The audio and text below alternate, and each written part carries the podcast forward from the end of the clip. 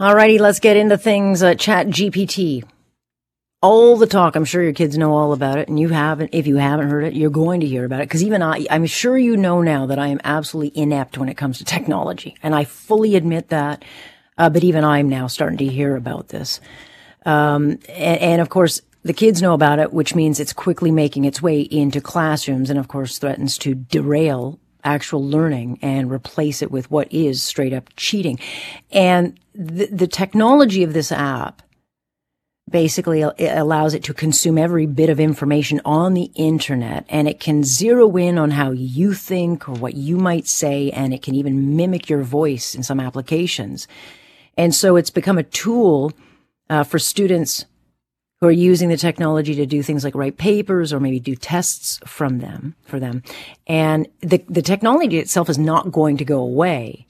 If anything, it's just going to get much more sophisticated, which is, you know, why Canadian universities and others, uh, and look, it's not just going to be education. It's going to be every workplace that has to deal with this, every aspect of our lives. Which is why uh, in the education department, Canadian universities are actually trying to find solutions of how to grade and test students working around this technology instead of trying to stamp it out. Sarah Elaine Eaton is a professor at the University of Calgary, also an academic integrity expert, which is what we need right now. She's part of the study looking into this. Thanks so much for uh, joining us. Yeah, thanks for the invitation to be here today.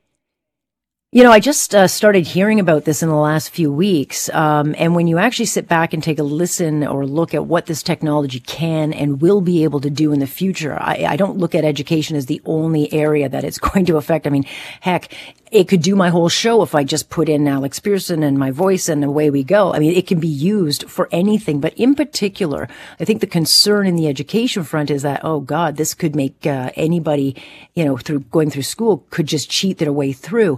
So what are you doing? Um, as far as as kind of working around this technology, how long have you been working at this?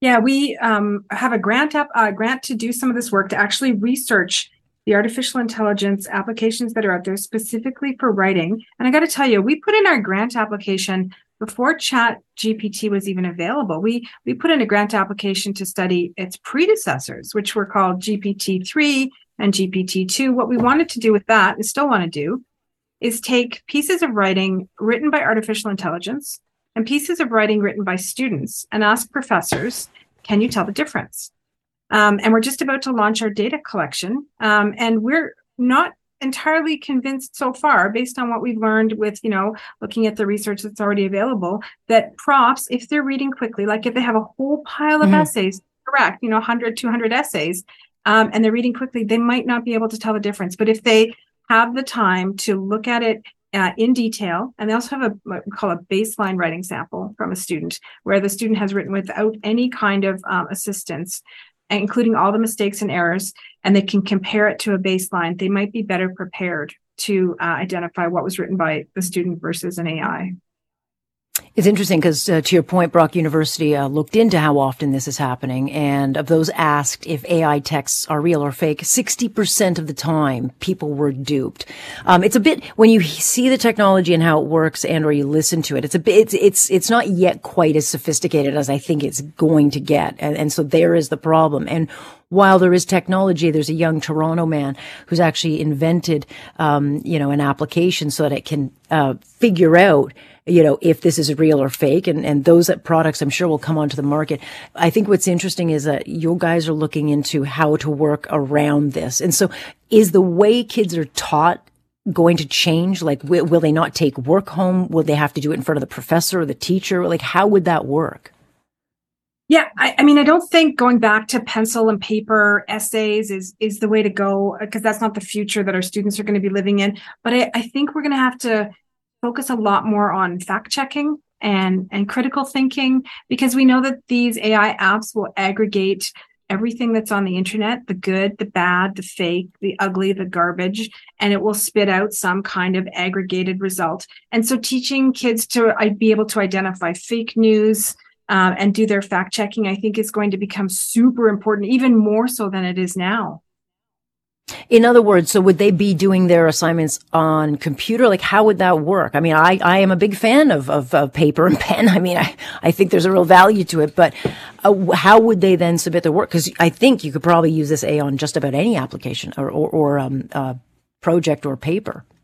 Yeah, you know, we have um, so many options available to us now as educators. And if we're doing in person things, we can also incorporate small group discussions, oral exams, um, and ways for students to work in real time together with each other, including conversations. And um, writing is the only medium in a, in a way i think poses a, a, new challenge to us as teachers and educators because it used to be that writing an essay was a way of showing what you've learned and i'm not sure that if that's the purpose of the essay that we can count on that um, anymore because some someone else something else can write that essay for the student yeah, I think a lot of heads are blowing up probably listening to this saying, well, hold on a second. There, there's a lot of value for a lot of generations in writing essays and, and such. And so uh, I think a lot of people would have a hard time thinking that kids going through school, whether it's uh, in the lower grades or through university, you know, not um, you know doing those kinds of things because they are they are a big part of education. They they talk to deadlines and and you know you, you can see if a, a student can actually think or put an argument down and prove it, you know, whatever. There's a value to that. And if they're not going to be doing that, like how would a discussion prove that they've retained the education? And you know, it's it's a really great question. Um, and it, we get we have examples of debate club going back, you know, a long time in schools. Um, and so it might be some combination of writing and speaking, conversing, dialogue, all of those kind of things. The, the honest answer is, Alex, we, we don't have all the answers yet. This is what we're we're trying to figure out. And uh, mm-hmm. you know, a thing that we're grappling with now is we have student teachers enrolled in our Bachelor of Education program, right? And this is the next generation of teachers those teachers won't know a classroom without artificial intelligence influences. Yeah, but those teachers are probably going to invent something because that's uh, that's what they love to do. Having said that, do you have um, is work being done to your knowledge to try to make sure? I mean, there will be a technology to make sure that this uh, fakes can be, um, you know, uh, sought out.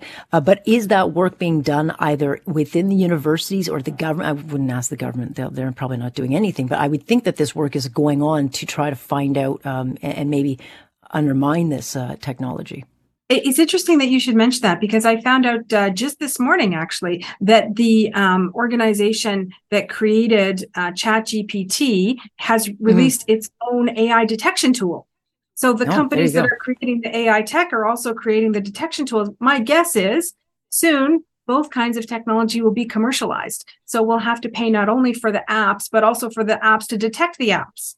Yeah, I, I can't imagine uh, that they would uh, not. I mean, there has to be some guardrails in place. You can't just have this AI out there uncontrolled with no, you know, um, pushback on it or no way to detect it. Because honestly, uh, it would make this world way more complicated than it already is. So maybe that is the answer. Maybe we can be rest assured that kids will still do essays and we'll have the technology available to say, "No, buddy, go back and do it again. That's your AI." Mm-hmm. Yeah, I think that you know even a year from now, the education landscape is going to look really different because we can't stop this train. No, we can't. She's left the yard, and we'll see what happens. Sarah, big challenges ahead, always are. Thank you for uh, joining us. Thanks so much. All right, that is Sarah Elaine Eaton, just one of the many professors, but she was part of this uh, study looking into, you know, how AI is going to affect student learning. I I find it very scary, and I I think our I think students the value of writing something in a paper and putting in an exam. I think there's a great value in not doing that. I, I think is a loss. I was just reading that the TDSB is about to drop Shakespeare. I'll bite my tongue on that one because I got lots of thoughts. But yeah, they're going to replace Shakespeare because why, why would you need that, that in your classroom?